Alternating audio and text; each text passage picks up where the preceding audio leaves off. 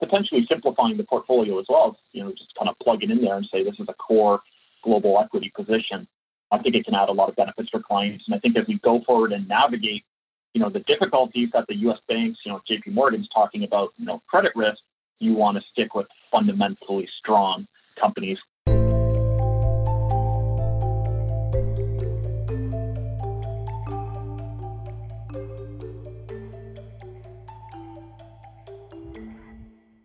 Welcome to Views from the Desk, a special edition of the BMO ETFs podcast. In these timely episodes, we provide the latest investment news and expert commentary on the markets, the economy, and investing. Brought to you by BMO Global Asset Management. Hello, and thanks for joining us today. As the U.S. markets brace for impact in the coming weeks, the search for yield is on among investors. In this episode, and against a tenuous U.S. political backdrop, Mark Raes, Alfred Lee, and Chris Heakes make the case for defensive growth, whether that means investing in quality or preferred shares. You'll see the benefits are substantial and multifaceted. On the other hand, this episode also weighs in on the unusual suspects like infrastructure and U.S. healthcare, which lie in the balance of this highly contentious presidential race. Before we hear from our experts, please consider subscribing to the BMO ETFs podcast on your preferred podcast player and sharing it with your friends and colleagues. Hello, I'm your host, Mark Reyes. I'm the head of product for BMO GAM Canada, covering mutual funds and ETFs. We're joined today by Chris Heakes and Alfred Lee, both portfolio managers on our ETF desk. Chris is focused on equity and derivative strategies, while Alfred focuses on fixed income and preferred shares. So let's dive right in here. Looking at markets, we see the new economy companies pushing ahead again from a U.S. perspective. How is our call of defensive growth, with quality exposures like ZUQ, holding up in this market? As well, while we typically talk about the U.S. with the election, with the polling where it is, concerns about potentially Trump respecting the results. We've been getting questions about lowering a U.S. overweight. So if I can turn this question a little bit, how much exposure does the global quality ETF, ZGQ, have to the U.S.? And beyond that, what type of names does it add to the portfolio? Thank you. Thanks, Mark. And ZGQ is certainly, I would say, it's an unheralded superstar in the suite of BMO ETFs. Definitely a true global strategy. Benefiting from that quality exposure, and I always said as a one-ticket equity solution, it's pretty compelling. But circling back on quality, how are we doing in these markets? Quality's really been the darling the last 3 to 5 years. Looking at 5 years versus the S&P, so versus our ZSP ETF, about a 3% annualized excess return. Year to date, this year, our ZUQ is up 22% versus 15% for the index. And in the last 3 months where we've seen, we saw some wobbles in September. Seems like things are regulating now, perhaps I should say in strong quotations, with, a little more clarity on the election result, but small outperformance the last 3 months, so about 7% versus 6.3 on the index. And as we noted in previous calls, giving you that outperformance when the market was wobbling, in particular when the NASDAQ was kind of coming off the peak valuations, quality with a focus on fundamentally strong companies was there to still outperform despite the overweight to tech. So I think overall, if there's a concern about an exposure like quality not benefiting in a new economy model, the nice thing about quality and about the way that we access the factor is it adapts to the equity leadership. So one of the components of quality is high return on equity. Our methodology, and we utilize the MSCI index. It's going to rebalance twice a year, and at every given rebalance, it's going to seek to gravitate more to those higher earning companies. It's going to seek to gravitate to the companies that continue to have really consistent earning streams. So in fact, although it's defensive growth, it still does benefit from the new economy, and you see tech kind of stalwarts like Microsoft and Google, Facebook at times. Apple being kind of core components of the quality strategy. So, long answer to say it's performing very well, and it is capturing, I would say, more than enough of the kind of new economy trade, and you can see that in the outperformance versus the index. Looking to supplement perhaps to the global. I think it's pretty. Definitely as you mentioned, it's a theme that we're seeing amongst investors. Souring a little bit on the U.S. We've got U.S. banks reporting this week, and as they've done the past couple cycles, kind of warning that U.S. is not out of the woods from a credit risk perspective. And the primary concern at this point is COVID-related credit risk. The election is, well, actually probably won't touch the election in this question because it seems to be becoming a secondary risk. But certainly, COVID-related credit issues and concern about, the navigation of that, particularly in the U.S. being a concern. So we've talked about on the call about, exposure to international, exposure to Canada, I think last week, and emerging markets. We've done specific segments just on emerging markets. So ZGQ, the BMO Global Quality ETF, is, essentially it's an ACWI strategy, so an all-country world strategy, and it's a one-ticket equity solution that gets exposure to all these regions, literally all the developed and emerging markets, as categorized by MSCI. So it's a true global solution. It's the exact same methodology as ZUQ. So when you're thinking about benefiting from new economy, again, ZGQ, just like ZUQ, it's going to gravitate to those best companies in the world. And speaking of the best companies in the world, still with ZGQ, it's still overweight the U.S. In regards to the broad beta MSCI ACWI. So it's about 2/3 U.S., about 67%. And if you look at the U.S. and the ACWI, it's about 58%. So it's about 9% overweight. So, according to the methodology, we still see a lot of really strong quality companies in the U.S. Probably that's not a surprise to anyone, and that's that results in the overweight there. You see typically similar overweights, tech, staples, and healthcare. But again, as you mentioned, you're in some cases supplementing those. Those are obviously hallmarks of the U.S. equity market right now, but you're supplementing them with more global names, particularly in the staples and healthcare space. You also see that underweight to financials, and I think that always resonates with a Canadian investor. If you're pairing your Canadian exposures, you tend pretty high financials exposure here in Canada, which I don't think is necessarily a bad thing. But in that global strategy, you want to complement. So you're getting really nice complementation there. So, I think that's a really great exposure and potentially simplifying the portfolio as well, just kind of plug it in there and say this is a core global equity position. I think it can add a lot of benefits for clients. And I think as we go forward and navigate, the difficulties that the U.S. banks, JP Morgan's talking about, credit risk, you want to stick with fundamentally strong companies with strong balance sheets, strong earning potential. So I think quality is still, whether it's ZUQ or ZGQ in the global space, or even ZEQ in the European space. If you're looking to plug a European allocation, I think quality is definitely an exposure to continue to lean on. Great, thanks for that, Chris. Yeah, I do find it interesting that we're getting more questions on the global of late, perhaps with some concern around the U.S. I just realized there is that overweight to the U.S. at about 2/3. I do like some of the names that come in on the global portfolio, clearly adding to that exposure, stuff like Taiwan Semiconductor coming in, Tencent coming in, still capturing that a growing new economy trend. So quite an interesting ticker to look at, the GQ. So appreciate that. Let's now move on. There's another area which is topical with all the stimulus spending being discussed, and that's infrastructure. Our global infrastructure ETF, ZGI, unlike quality, has struggled compared to equity markets in 2020. So when you look at infrastructure, is this still a wait-and-see trade, or is there a catalyst out there for this sector? Thank you. Great. I'll take that, Mark. So I think, infrastructure is still a great place to be.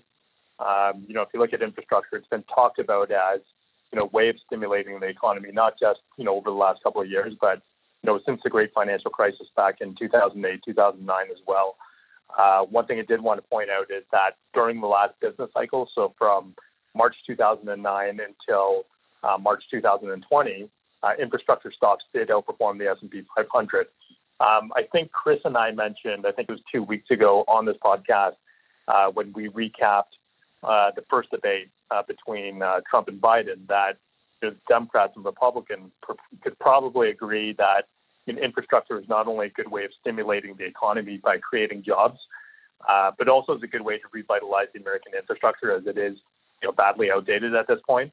You know, with both sides advocating for more infrastructure spending, you know, on paper it's a good idea. But the problem over, you know, the last, I would say, couple of years is that, you know, they can't agree on how much to spend, what needs to be done, and also, you know, where that money is going to come from as well. So even though in concept, you know, both parties are on the same page, it's really the details that they're disagreeing on. And in addition to that, there's a lot of, you know, political posturing that's taking place as well. So, you know, the most recent $1.5 trillion infrastructure bill that the House Democrats passed, I think it was back in June, you know, the House approved the $1.5 trillion infrastructure package to spend on things like roads, bridges, railroads. I think there was a internet component to upgrade rural areas in the U.S. as well. That was later opposed by the White House and then the Senate Republicans as well. So I think, you know, what we need is that need either party to take full control of the federal government, meaning the White House, the Senate, also the House as well, in order to sign any bill into law without, you know, having, you know, any kind of opposition, or minimize the chance of any kind of, you know, filibustering as well. So I think, you know, the issue isn't that, you know, one party is better for infrastructure than the other. But I think anytime you have a divided Congress, there's going to be roadblocks. So I think the upcoming catalyst is definitely the U.S. presidential elections, when we do potentially have either party taking control of the White House, the Senate, and the House. This potentially could happen in November in the elections, with you know, the Democrats more likely to do so, as they do have, you know, forecasted probability of, you know, 92 to 97% chance in keeping the House. So overall, you know, that's definitely a good catalyst for infrastructure going forward. Even if it is a divided Congress, you know, we still like infrastructure. One, it is a lower correlation to the stock market. And also another thing to keep in mind is that, you know, a lot of infrastructure companies essentially, you know, they work on contracts. So the revenues tend to be more stable compared to, you know, other companies within the S&P 500 as well. Great. Thanks for that, Alfred. I think, again, with everything going on politically, infrastructure is certainly getting some attention from advisors. I think the challenge has been the performance year to date, a bit of a gap there. But as you mentioned, certainly some potential catalysts moving forward for that asset class on ZGI. You're listening to Views from the Desk, a special edition of the BMO ETFs podcast. If you're enjoying this episode, we encourage you to tune in to our deep dive series, where we take you under the hood of the BMO GAM product suite. Our latest episode takes a deeper look at emerging markets, an essential exposure often overlooked by Canadian investors. Listen in to learn more about the growth opportunities that exist in this still misunderstood asset class. Check it out. It's the episode dated September 29th in this same podcast series. Another question for you, Alfred. With rates as low as they are, we're, of course, continuing to get questions on our higher-yielding ETFs. Covered calls come up all the time, but preferred shares are also a consistent ask.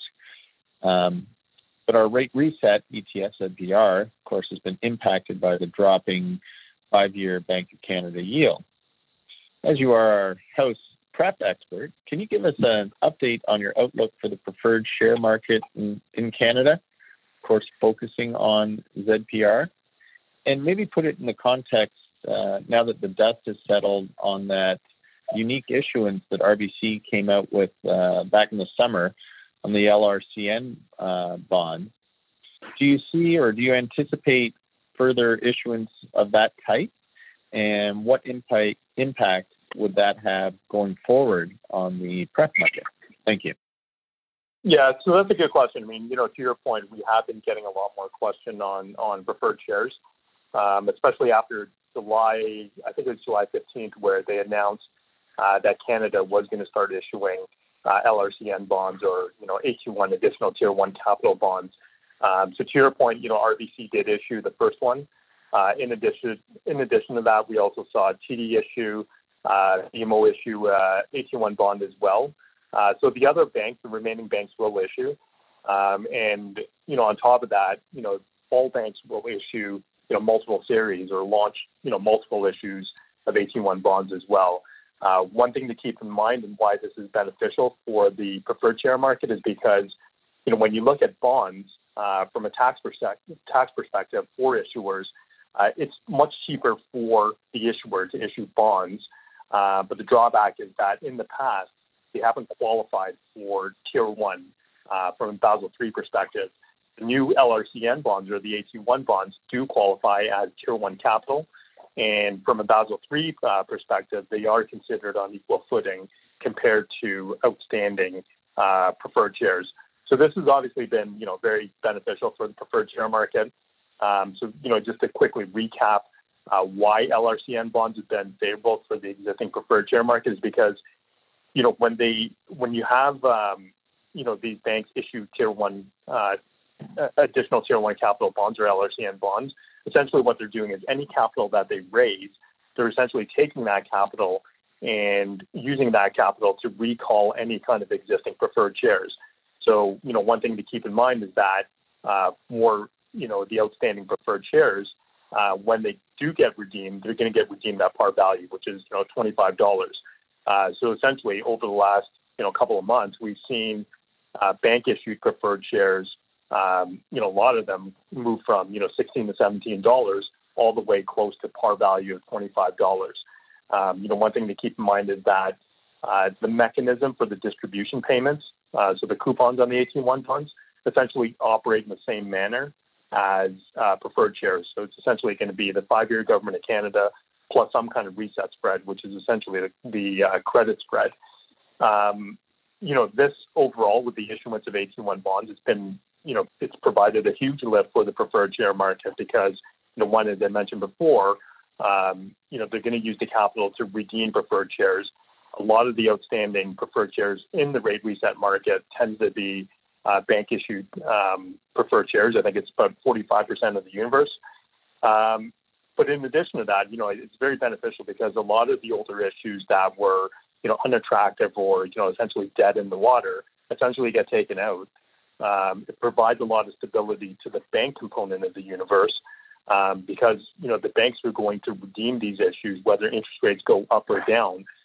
So essentially, you know, the impact of falling interest rates for a lot of these bank-issued preferred shares, it's essentially been nullified. But it not only benefits banks because, you know, there's been talks about insurance companies potentially getting the go-ahead to issue AT1 bonds as well. So insurance issues have also benefited as well. But the overall universe is also, you know, benefited from this news because, you know, one thing to keep in mind is that there's a lot of money invested in preferred shares, either, you know, directly through issues or, you know, through funds or ETFs. So when that capital or when, you know, you get capital back from a redeemed issue, that capital has to be reinvested into the existing market. So that's why we've seen, you know, anything from media-issued preferred shares to energy to real estate-issued preferred shares. They've also benefited, you know, on this news as well. So overall, you know, we do think this is a pretty significant development for the preferred share market. As anybody that's kind of followed the preferred share market over the last couple of years, it's been very highly volatile just because of, you know, where rates have fallen. So this does provide a lot of stability going forward for the market. One thing I did want to note is that if you look at where the 5-year government of Canada has moved year to date, it's essentially fallen, you know, 133 basis points. So right now, it's floating around, you know, 35 basis points overall. Our preferred share ETF, ZPR, is only down 2.3% year to date. So essentially, a lot of that, you know, downward movement in interest rates has essentially been nullified, as I mentioned. Another thing to keep in mind is that since the market bottomed on March 23rd, ZPR is up essentially 56.3%, outpacing both equities and bonds. So we do think this news is very positive for the asset class going forward. Great. Thanks for that update, Alfred. I know a lot of advisors have questions out there with that new unique bond issuance and what that might mean for the preferred share market going forward. But clearly we have seen that that price jump in response to that. One more question for me, and Chris, I'll come back your way. What is your outlook on U.S. healthcare with the noise out there on Obamacare? I mean, I thought it was quite interesting to see the Democrats use the Supreme Court hearings to defend Obamacare. Perhaps also that's a bit of a comment on their ability to enact change on the Supreme Court. But however, they did choose to really go after an idea that they're really looking to defend. We've seen outsized returns from the sector. And of course, here in Canada, we have such a limited exposure to healthcare. So how does U.S. healthcare fit into an investor's portfolio? And beyond that, how do you see potential outcomes for healthcare later into the year? Thank you. I think I kind of avoided politics on the first question with quality, but I don't think you avoid politics here. It's definitely a heated political debate in the U.S. But, you know, overall for investors, I think, you know, healthcare is a sector you want to have exposure to. You know, it's obviously a very important part of, you know, GDP. You know, developed countries, healthcare tends to be in that 10 to 15% range of GDP.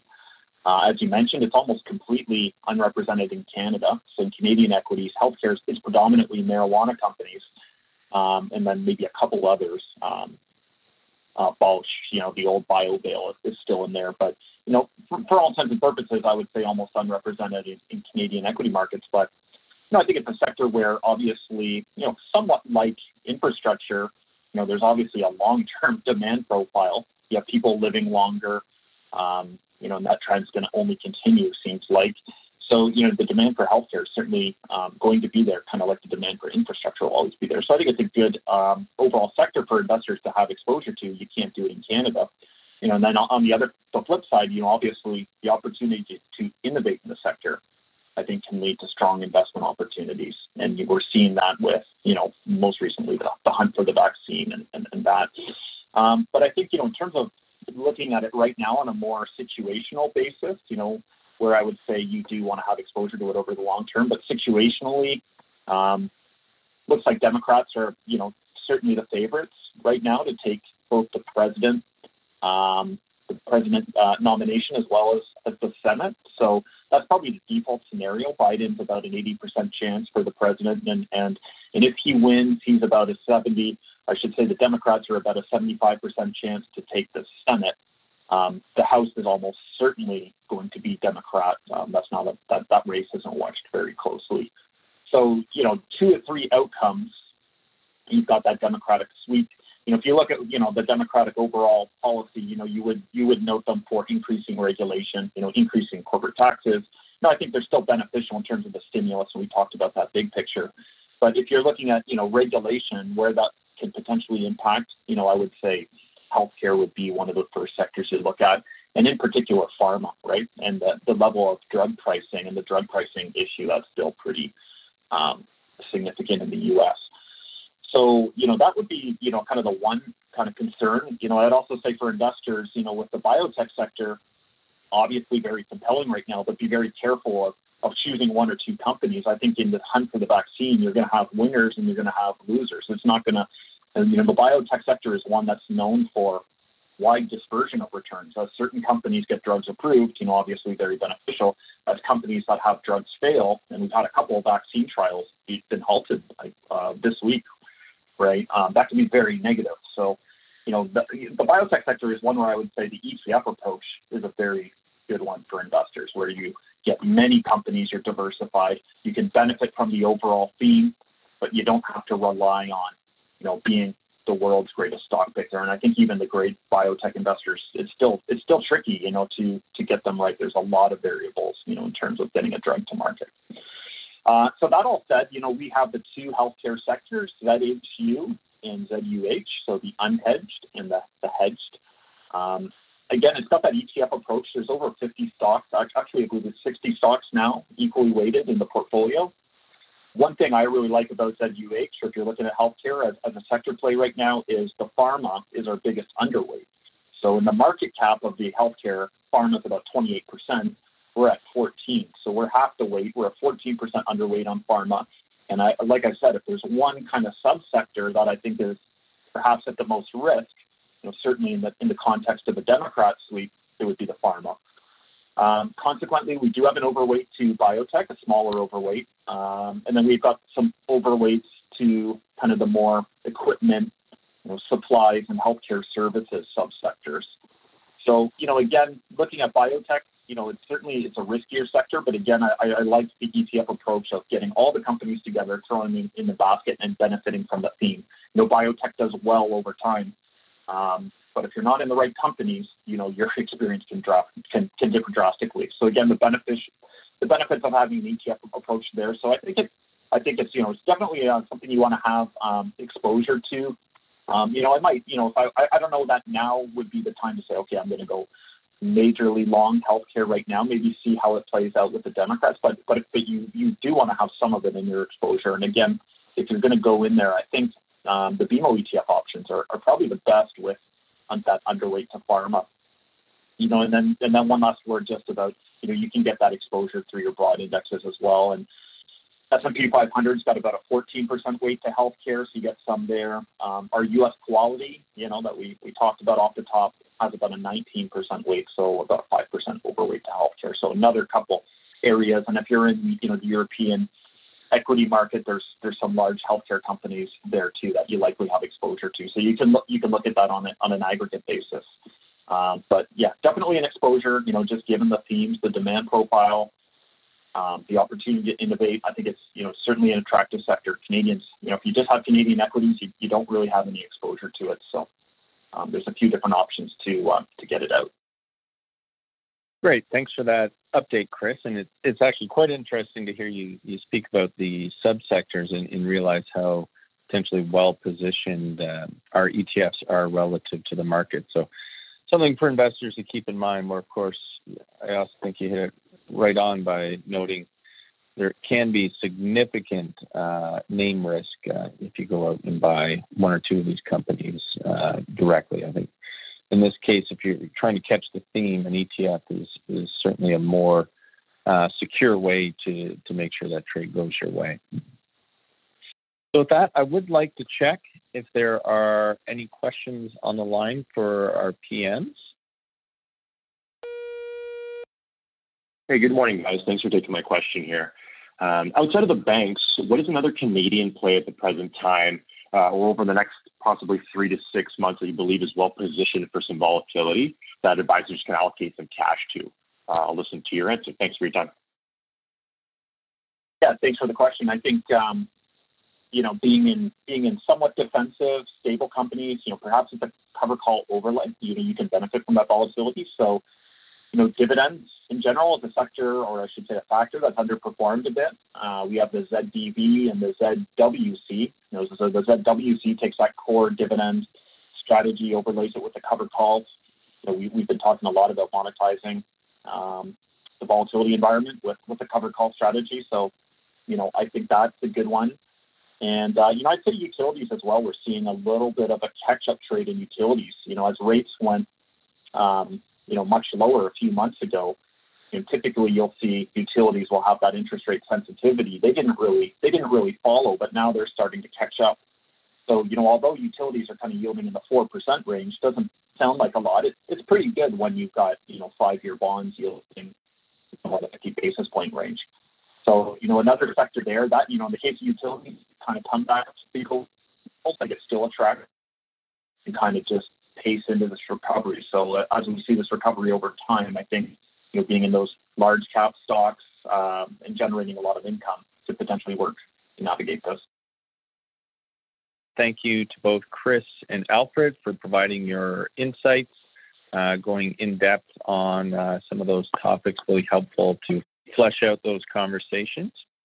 So with that, I'd like to thank everyone one last time and have a great day. Thank you to Mark Raes, Alfred Lee, and Chris Heakes for joining us on the BMO ETFs podcast. If there is one key takeaway from today's episode, it is trust the fundamentals. Specifically, our portfolio managers point to BMO GAM's quality ETF, ticker ZUQ, which when paired with its global counterpart, ZGQ, reduces U.S. exposure and offers the best of the new economy. For more information about the ETFs discussed in this podcast, please see the episode notes below, contact your regional BMO ETF specialist, or simply visit bmoetfs.com. If you enjoyed today's episode, we encourage you to subscribe. And if you have any questions you'd like addressed in future episodes, please send them to Andrew Vachon, ANDREW.VACHON @BMO.com. Thanks again for listening. See you next time. The viewpoints expressed by the portfolio manager represent their assessment of the markets at the time of publication. Those views are subject to change without notice at any time without any kind of notice. The information contained herein is not and should not be construed as investment, tax, or legal advice to any party. Investment should be evaluated relative to the individual's investment objectives, and professional advice should be obtained with respect to any circumstance. Any statements that necessarily depend on future events may be a forward-looking statement. Forward-looking statements are not guarantees of performance. Views from the Desk has been brought to you by BMO Global Asset Management.